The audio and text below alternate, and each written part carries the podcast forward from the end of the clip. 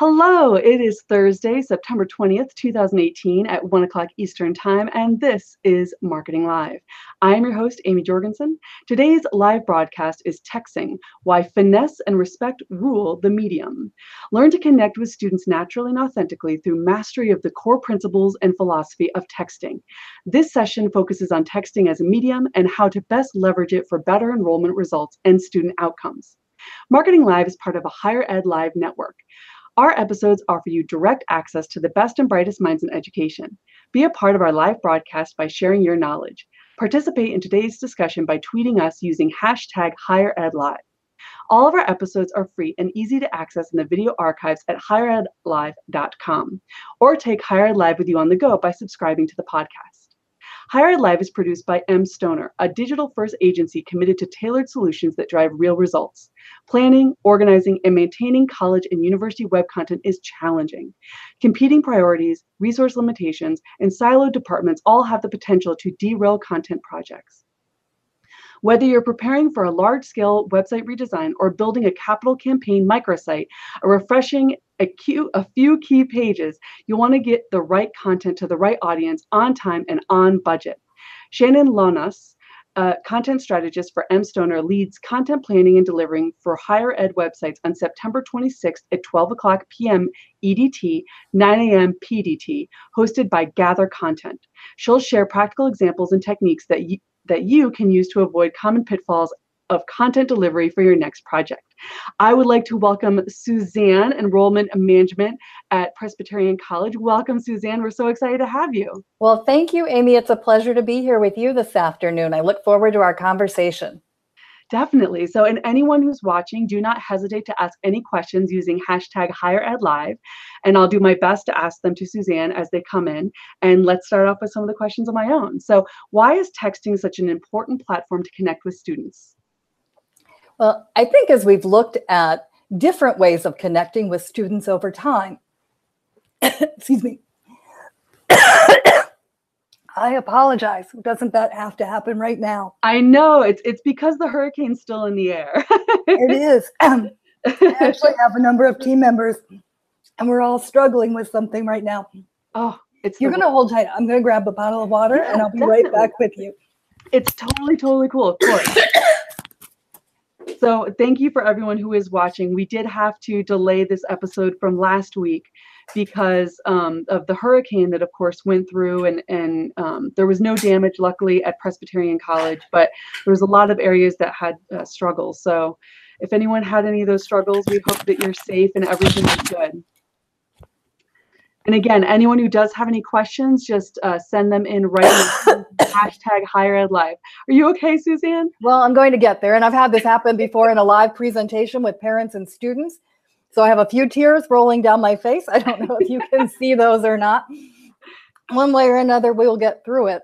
and of course, you and I were talking for a few minutes beforehand, and I was fine. And it just struck me then. But as I was trying to say, back to your question about why this is important, over time and all of the years I've been working in this field, we've looked at different ways of connecting with students and parents and various audiences. And we know that we need to find ways to engage with them that are going to be meaningful to them. So mm-hmm. if we say we're going to do X, whatever that is, and that doesn't mean anything to the audience, it's not going to be helpful to any of us. It's not going to be helpful to those students in gaining the information that they need to have about an institution, nor is it going to be helpful to our institutions in reaching the goals that we have to attain in terms of headcount, net revenue, et cetera whatever you may be striving for at your institution, what your charge is. So I started experimenting early on with texting, and that was at another institution in 2009. And we were finding good results with it and the way people were beginning to interact with us through text. So we were an early adopter at my previous institution. And it was a way of showing students that we were interested in technology and being able to keep up with them in ways that it's getting worse, not better. I'm sorry, but I love that you were a pioneer. You were someone who was diving into something that, you know, other folks oftentimes with technology are so afraid to try something new. So that's that's fantastic. Well, Thank you. Yes, that was part of what we wanted to do. So there were a lot of things about the institution that were very traditional. Mhm. So, how could we use various technologies in the recruitment process to show that not everything was traditional, that there were progressive elements of the institution that would also translate to how students would engage with faculty, how they would go about learning, what would happen with them in the classroom. And so, texting was a fairly new piece, it was an adventure. There were people who were very wary, not necessarily on our campus, but in other areas when I had conversations with them. And so it worked well. And so transition forward to 2000. I promise we are going to get through this one way or another.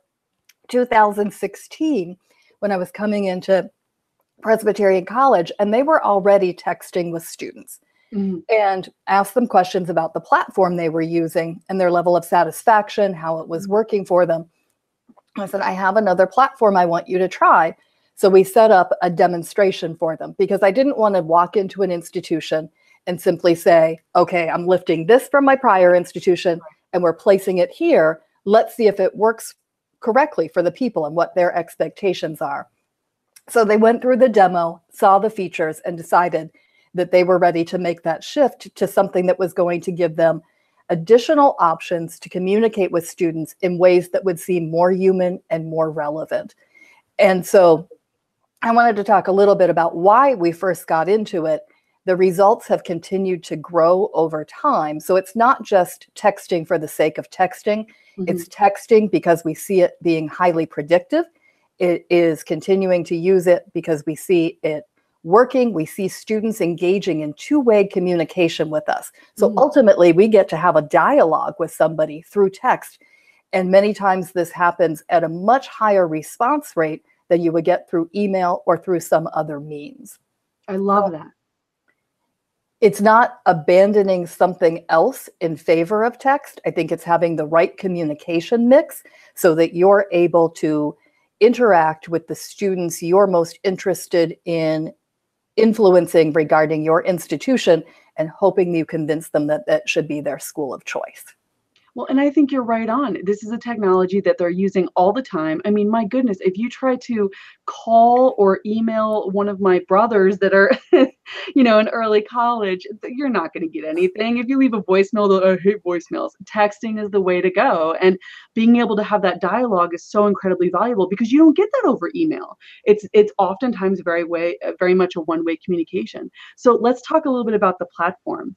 How did your team go about finding that platform to text your students? What platform are you using? What ones have you tested out? And what are some of the features that you like? Well, I want to be very careful because there are platforms that are going to be right for various institutions, but we started in 2009 because of my longtime relationship with Dave Marshall, who is the founder of Mongoose. And he and I had worked together on other web development projects, and I really trusted his view of technology, his experience in the industry. And he came to me and said, I've had this work in in professional sporting environment. I think there's an application in higher education. Brilliant. Let's talk about this more and see what we would be able to do. And so initially, I wasn't out there scouting various firms. It was really because of the trust and belief I had in somebody's proven track record of developing technology to deploy within higher education, specifically in the enrollment management area. And so there was another firm, as I mentioned, that had been in use by Presbyterian College when I came. I'm going to say it would look more like what you would see if you were getting uh, emergency notifications from a Right. college, probably coming from a short code. It might have been very um, curt in the way the text was set up. You might have the old stop to end or press Y to, to reply. There's nothing personal or human in that.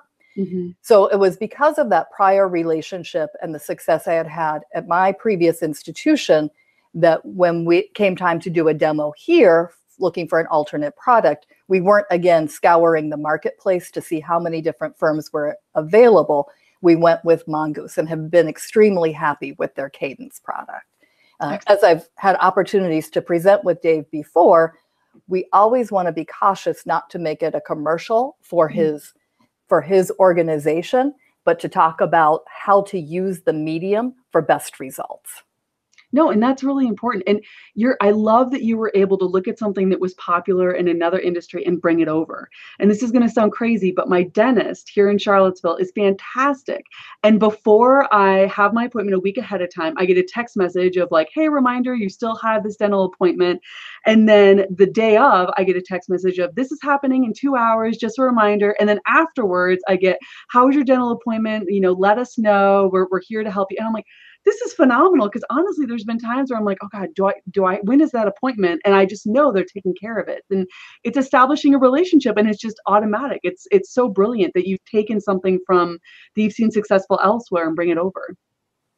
Yes, I was very, very happy with the results. And I think we'll talk more about that, but the, the data speak for themselves. So we can say, yes, it's easy to use. And I think there's an important part of that because when you're talking about efficiency for you, we want to think about what what does the market expect? And so back in 2009, if you go back to some of the old Ruffalo Noel Levitz data, yeah on e expectations and look at how many students were willing to get text messages from colleges and universities then versus how many are now willing to get college and universities as a text message sender to them that the world has changed across that span of years and there's still an opportunity gap because the percentage of students who say they're willing but yet they're not yet receiving messages from colleges and universities Mm. that gap still exists. And so for schools that are willing to take this on and to communicate with students in a way that's meaningful to them, I think can be an important opportunity.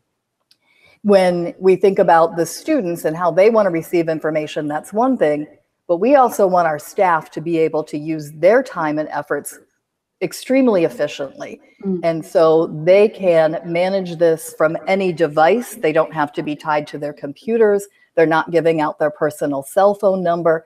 They have quick and easy responses and they're engaged with these students. It, it has become a meaningful resource for them and they would much prefer to do this rather than having to take, let's say, a long phone call list yeah go through that phone call list and try to reach those students and get voicemail after voicemail box after voicemail box. So, as an example of how they might use it, when we want to set up phone calls to follow up on financial aid awards, you could sit in your office and call people. Now, maybe you're going to get somebody, but if you do, what are the chances that they're sitting there ready with their financial aid package at that point in time and ready to discuss it? Do they have questions available? So instead, we can text them and say, You should have just received your financial aid award. We'd love to go over it with you. What's a good time? And we get students to respond that way. They set up appointments in advance, and everyone goes in prepared. So we're using people's time more efficiently, staff members' time as well as the prospective student time. that's brilliant so you schedule the do you schedule the appointments through text as well Uh, well, the the counselors will communicate with the students, and yes, then they'll set up their own individual schedules to follow up with the people in their markets. that is brilliant so how often do you text your students You, it really varies. And so I hate giving an it depends sort of response. And I was actually talking with our director of admission and our director of enrollment marketing prior to this call today.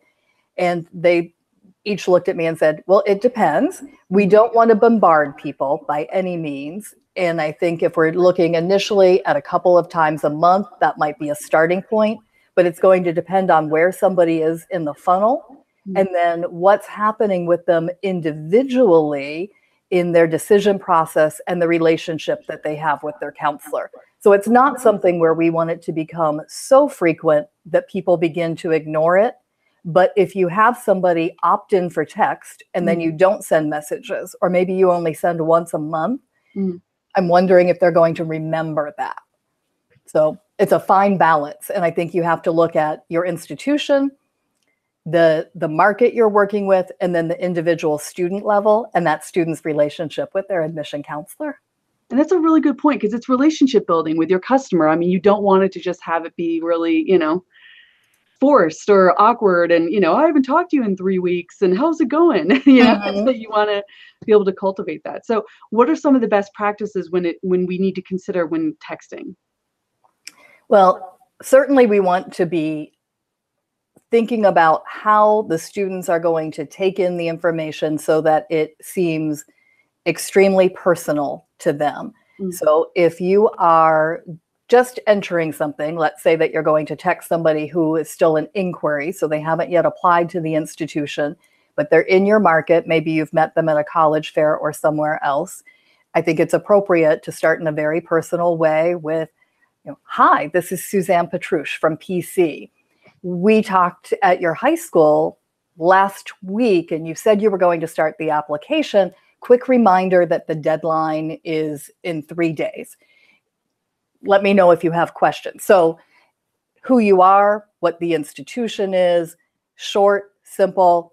Maybe you want to find out something about them it depends on whether or not you're ready to ask a question. And the nature of those conversations is going to change when you get to know that student better and they advance through the funnel. It might be something that's much more quick and rapid fire, especially if you're in a one to one exchange, then rather than having a group message about a reminder, let's say, for an upcoming open house or a scholarship deadline or some other key point in time. So those reminders can go out to large groups and you don't necessarily have to be concerned with handling a response.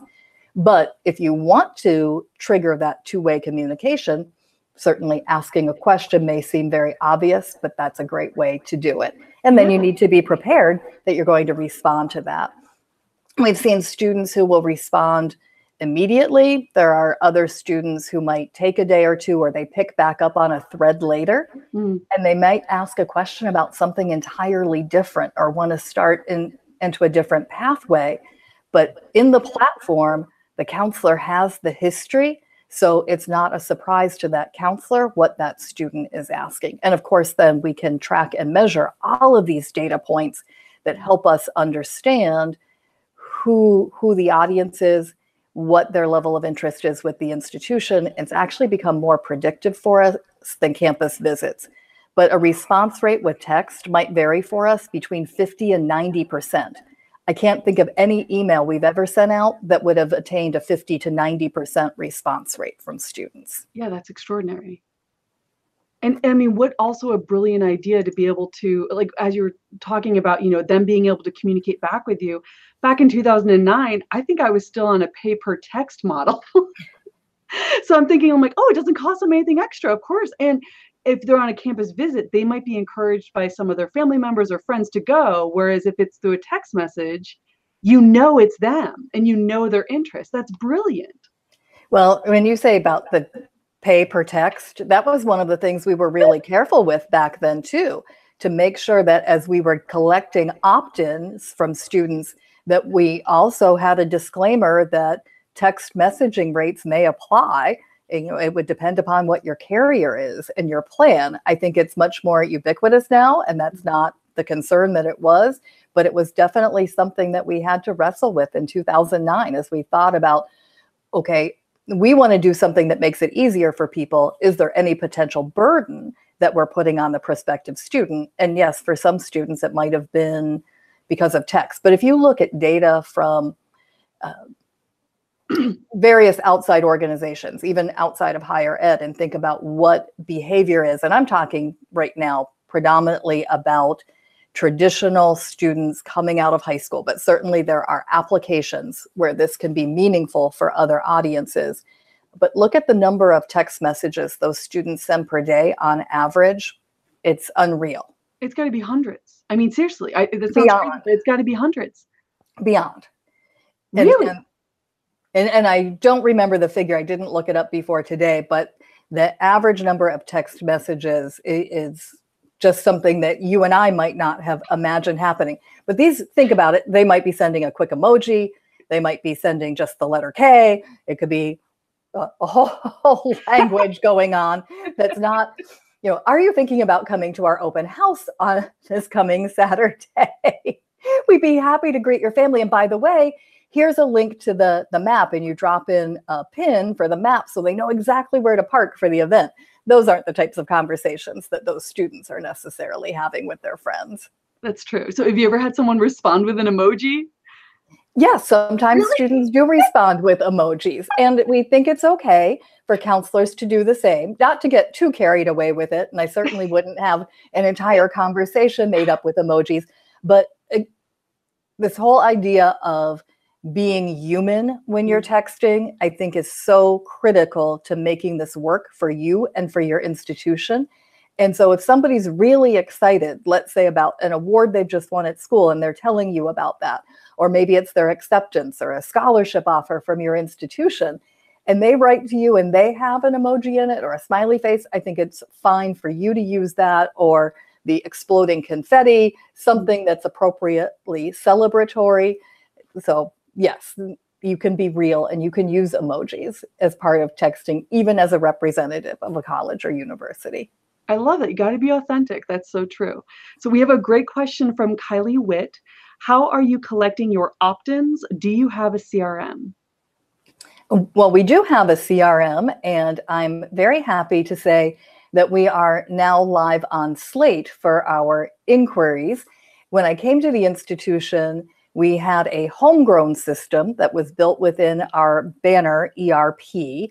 And there were elements of it that were surprisingly sophisticated, but as you can imagine, there are also many limitations with a homegrown CRM. So we have been using one throughout a number of years, but it's a whole different world now with Slate. And I'm a, a huge fan, and I know that's a different topic for a different day. but we collect the opt in through a variety of mechanisms. So, even going back to something old fashioned, when you have the inquiry card, the hard copy card that you have with you at a college fair, there is an opt in there. There is an opt in on the request for information form on the web there is an opt in question on the application. Almost everywhere that we can put that question, it mm-hmm. exists. And we also make sure that when we have our counselor information on the website, they are having multiple ways through which students can communicate with them. So there's a link to email them, but there's also the text option. And the phone number that we've listed for their counselor is their text phone number. And it appears just as a regular uh, number for for the students who are using it. That's really smart. So, what kind of content specifically are you sending the students? I know you've given us a couple of ideas, but could you elaborate a little bit more on that? So, I think it's going to depend upon the type, time of year. So, we mentioned special events, we have mentioned deadlines. Mm-hmm. We might look at the high school visit, since I think right mm-hmm. now when I would walk down the hall, many of the doors are closed because our staff members are out on the road at this time. So, getting in touch with students to let them know that they're going to be at the high school or at a college fair, or if we're doing something special in the area, such as a visit at a coffee shop, inviting them to attend that. We talked about the follow up to the financial aid awards.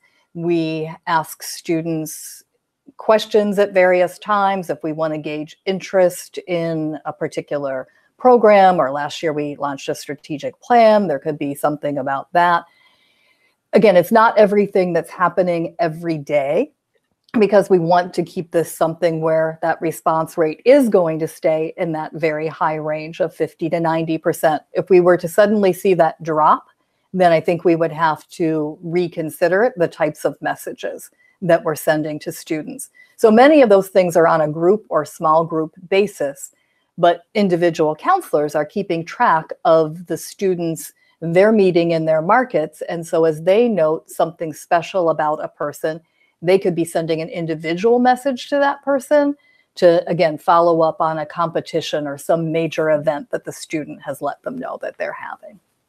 So the when you send out is it a lot of mass messages? Because you're expecting people to respond back to you. So are you kind of like pacing these out and say okay we're going to send out 100 right now and you know 50 here and 100 here and then of course have the ones from the individual counselors? Or how do you space it out so if you do get responses you can talk back to them? And you're not like oh my god i've just gotten 700 responses. So there is a texting calendar, just as you would have a social media calendar and an email calendar and a print calendar. And we need to see where all of those things potentially overlap so that you're not bombarding somebody with four messages on a single day.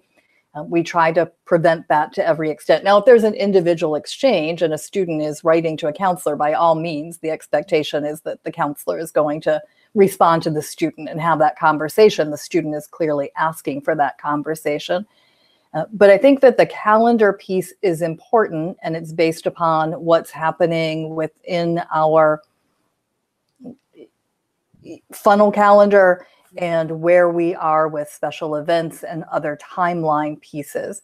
Mm. In there could be a, a specific query. So maybe there's something that we're sending to everybody who opted in that's going to go out though, looking like it's come from their individual counselor. It doesn't look like it's just come from the institution. That keeps it personal and meaningful, and it gives them a way to write back to it. If you're going to send something, and I realize that you know, you've worked at large institutions, and I've heard this question before.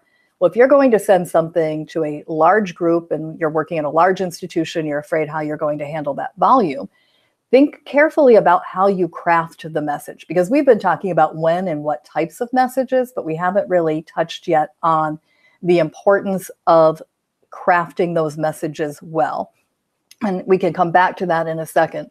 But if you craft the message in such a way that it's giving information and not necessarily trying to elicit a response from the student, you'll probably be able to manage that if there's something where you are intentionally trying to get a response, then think carefully about that initial query. Who's your audience?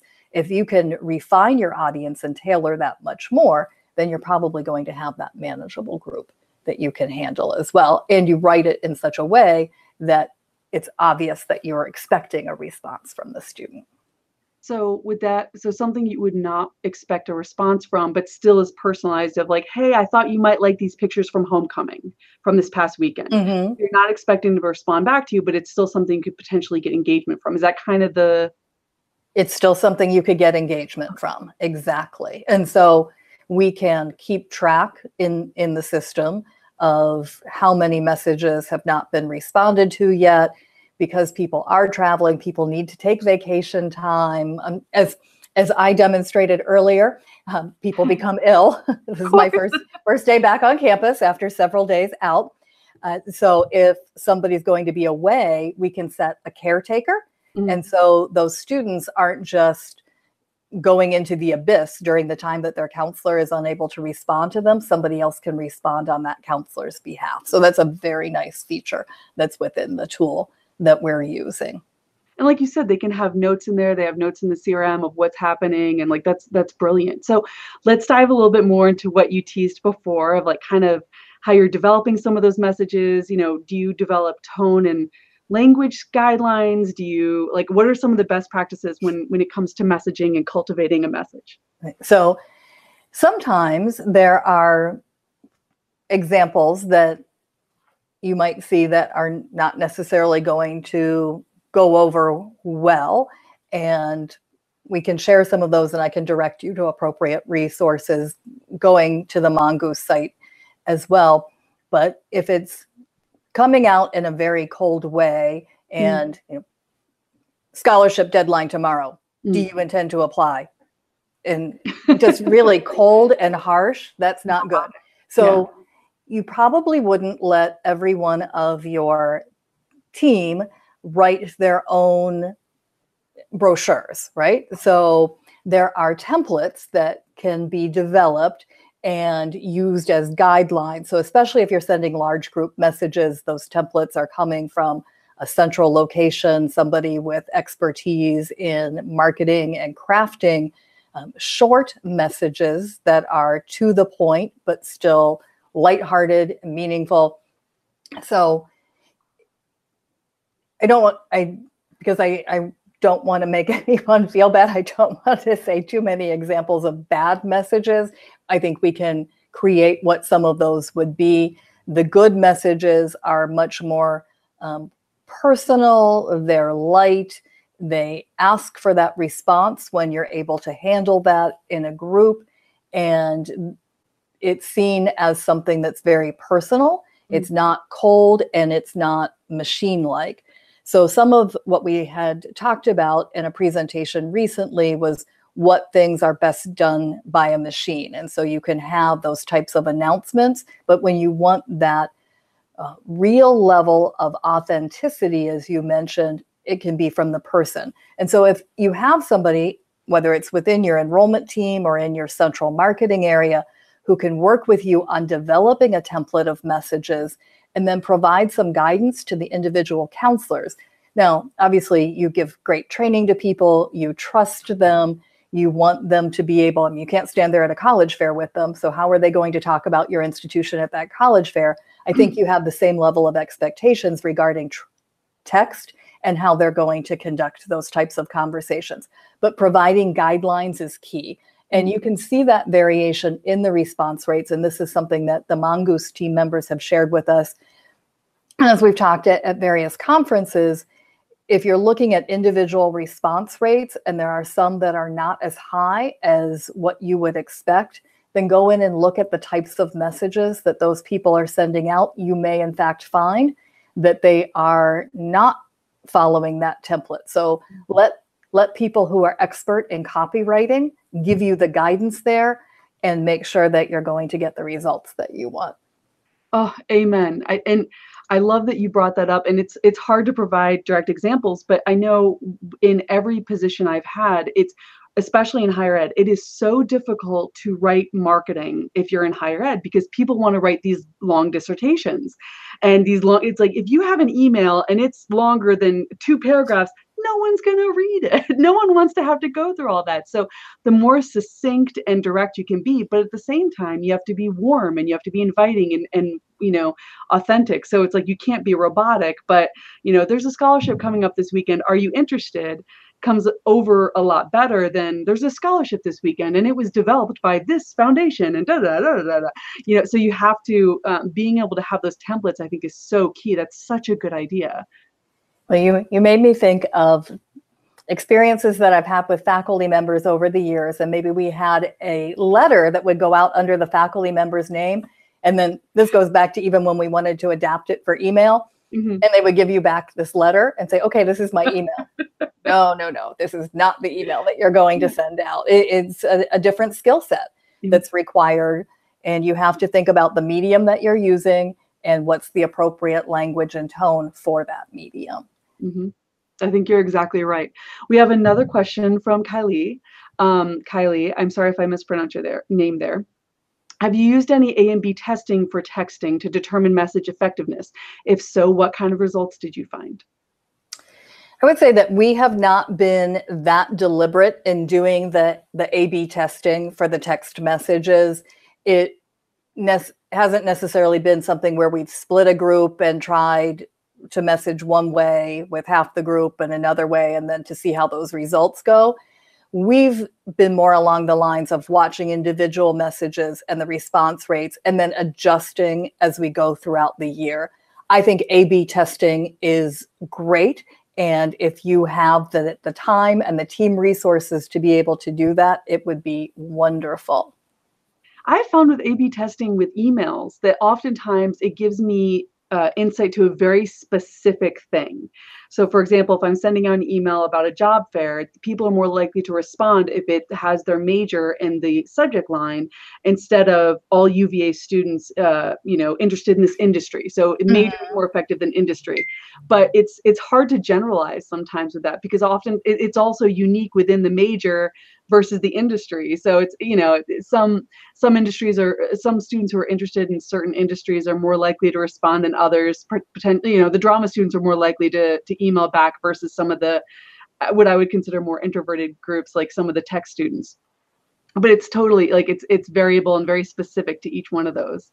Yes. Well, when we're talking about in a marketing conversation, and I'm saying that we're not doing A B testing, that makes me a little bit nervous, but it, it's more watching the individual messages and the responses and adjusting accordingly as we go forward. Because if a response rate's falling below what our average is, well, why was that? Is it something in how we crafted the message? Was it the audience we selected for it? So we continue to, to massage and refine this as we go along.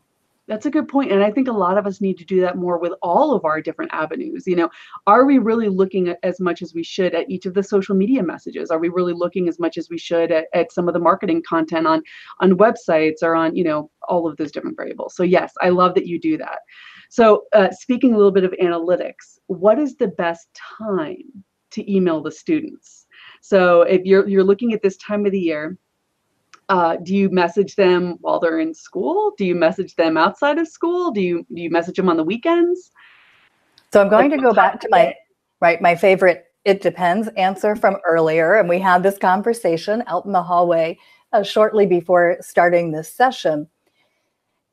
So, if we're trying to do something very specific, such as receive a document that hasn't come to us yet, we will message the students during the school day. So I feel like a little bit of a bad influence with this, right? Because maybe they're not supposed to have their phones in school. And here we are messaging them during the day, but they respond. So we're just going to pretend that maybe it's on the break between classes yeah. or at lunchtime, but they do tend to respond. And we get the documents that we need. So they clearly are going to their counselor and talking to somebody and having something sent to us. So it's getting the appropriate result that we need. Now, if it's something different, we might choose the late afternoon or early evening hours, especially if it's something that we're hoping that the student might share with his or her parent. So mm-hmm. they could be sitting at home, they get the text from us, they show it to the parent, they eh, respond to us. And again, because it's easy for our counselors to do this on their phones, they're not having to log into the the computer. They don't have to be sitting at their desk to do it. It's pretty quick for them to send a response back to the students. So we haven't found an undue burden on the staff with those hours.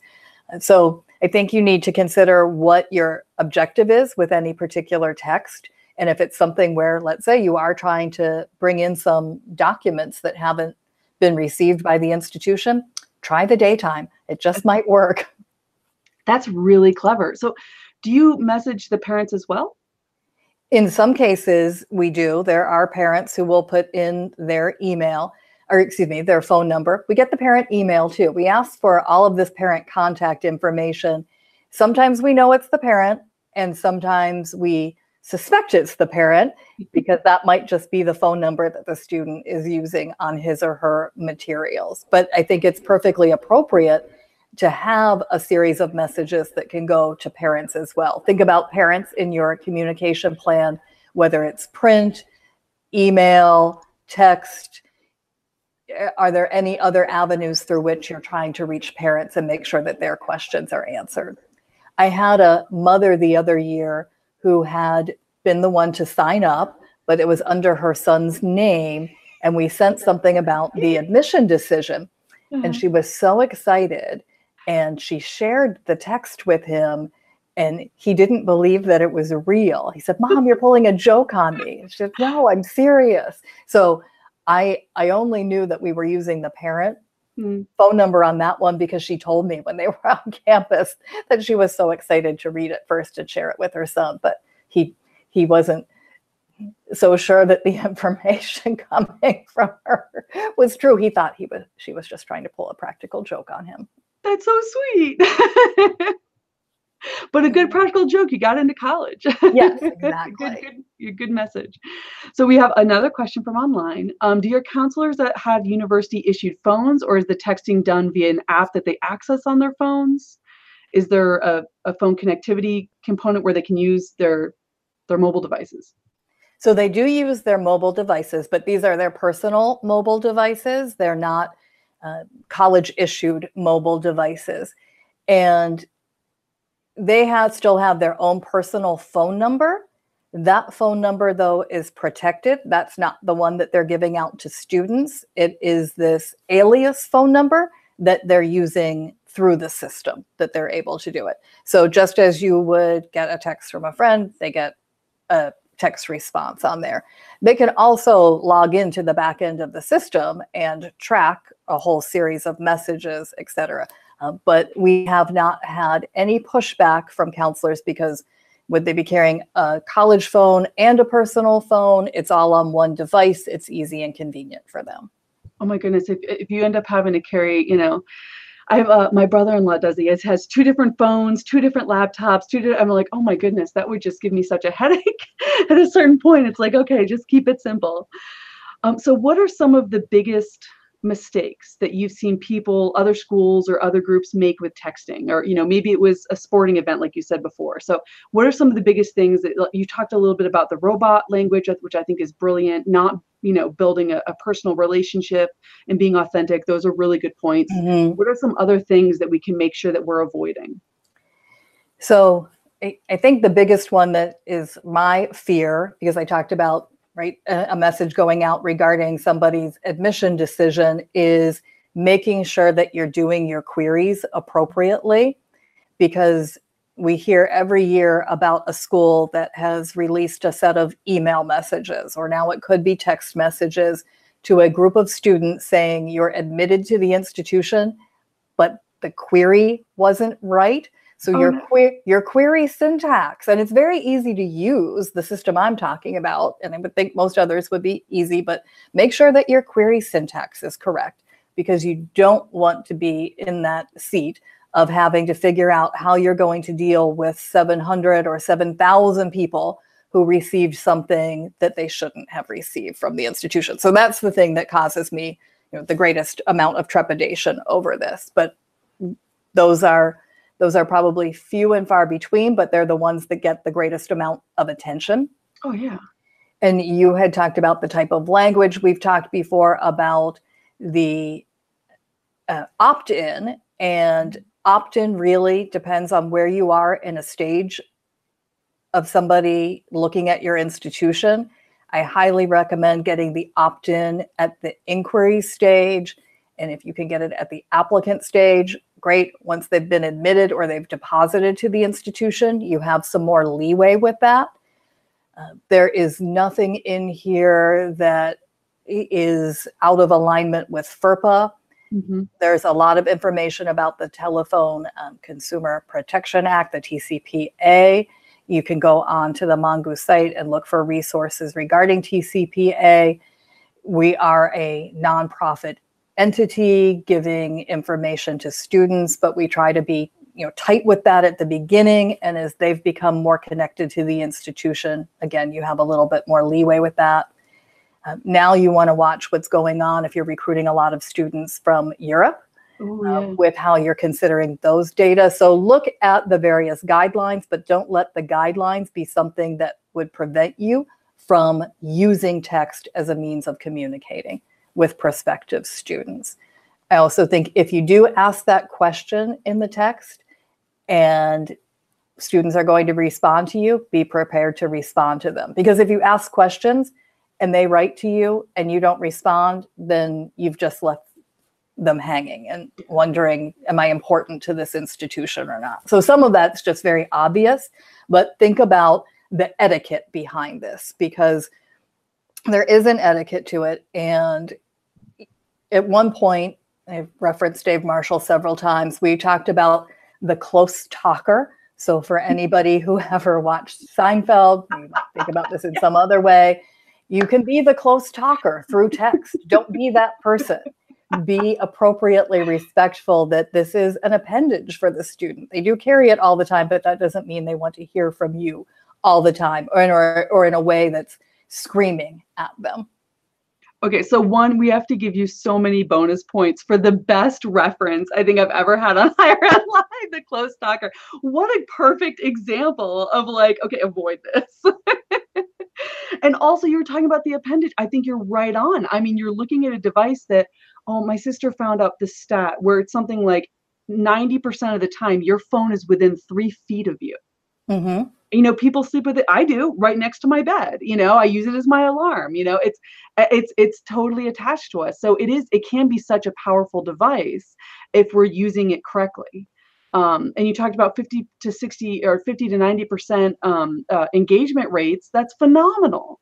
So that's really really special. Thank you so much suzanne. This is wonderful. Are there any last tips you have for us before we go? Well, you mentioned that engagement rate, but I would also leave you with, you know, in terms of yield, because in the end, you can have all of this engagement with the people who are interested in your institution or admitted to your institution, but you have to enroll that group.